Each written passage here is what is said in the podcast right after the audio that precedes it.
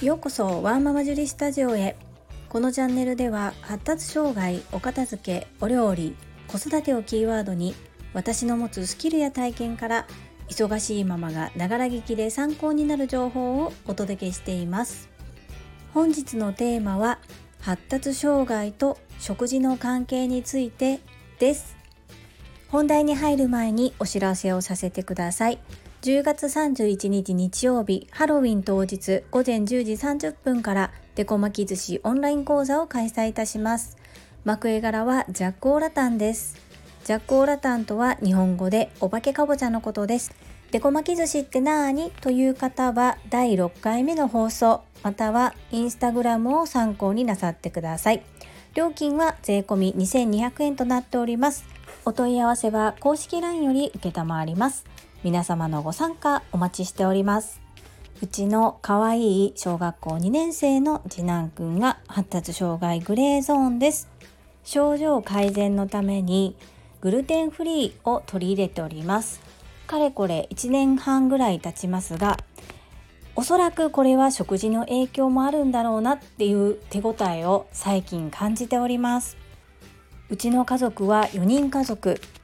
私はどんなに忙しくても家族の誕生日クリスマスだけは必ず手作りのケーキを作るというふうに今まで決めてやってきました。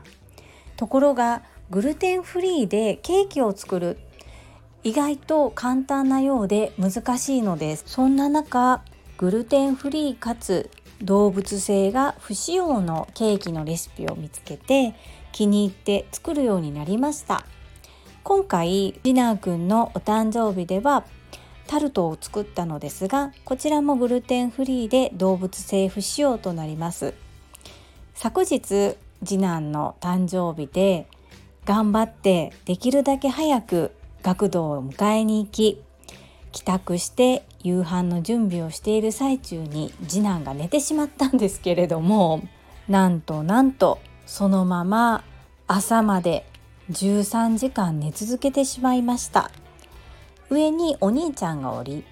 ちょうど昨日と今日昨日から1泊で修学旅行だったんですねなので、まあ、主人も帰りが遅いので私と2人でケーキにろうそくをつけてハッピーバースデーとする予定だったのですがそれを誕生日当日にはすることができなかったんですね。で先ほどえー、長男と3人でろうそくに火を灯しふーっとろうそく風がやっとできました。そこで言われたのが白い大きなケーキが良かったと半べそをかきながら言われました、えー、私今回タルトを作ったんですけれども次男の白い大きいケーキっていうのはスポンジケーキで生クリームが乗ってるケーキのことですね。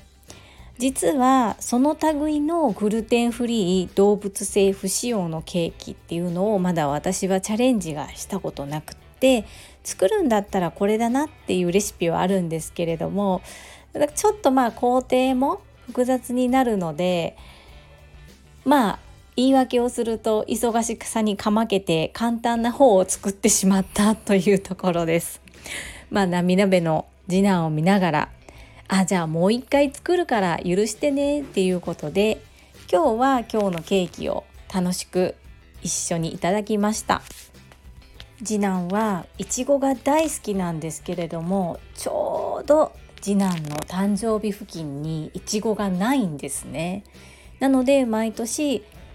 ちょっと高価なシャインマスカットを使用してケーキを作っています。今回も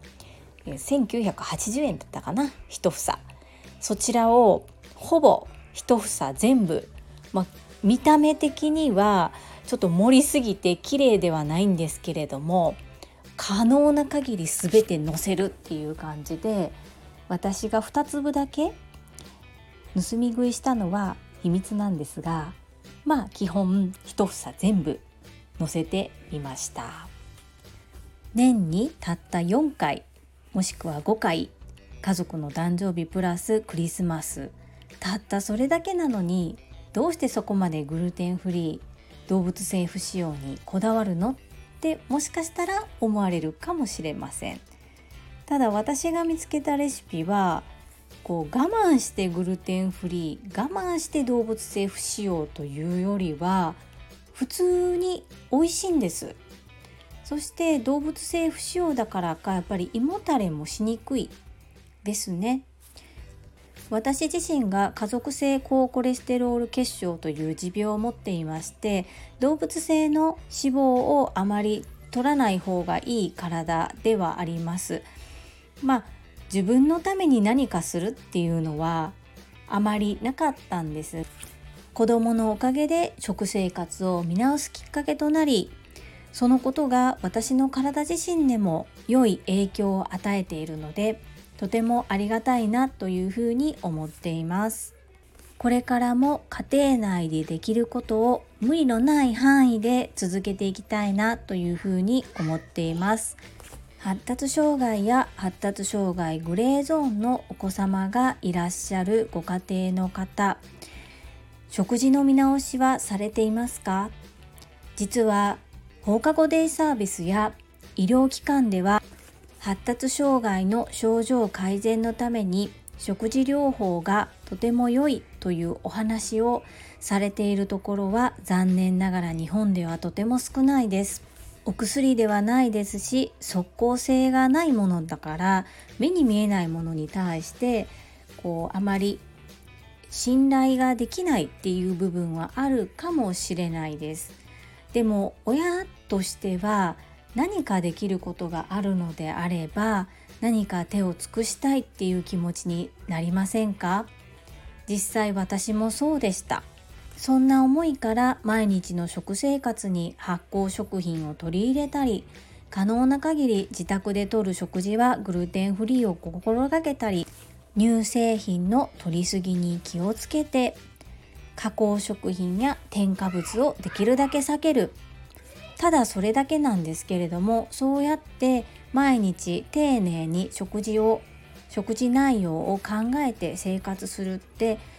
おそらく子供がいなければ私はしていなかったと思います。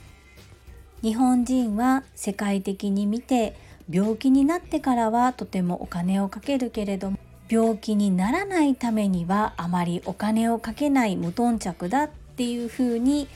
世界的に見て言われていますし私も自分の体や息子のことがなければここまで食事にこだわることがなかったので偉そうなことは言えないんですが体が健康で元気だからこそやりたいこともできる。それは本当に言えることだなと思いますのでもし何か改善のために取り入れたいなというふうにお考えの方は何か一つでも取り入れてみてはいかがでしょうか。本日も最後までお聴きくださりありがとうございました。ママの笑顔サポータージュリでした。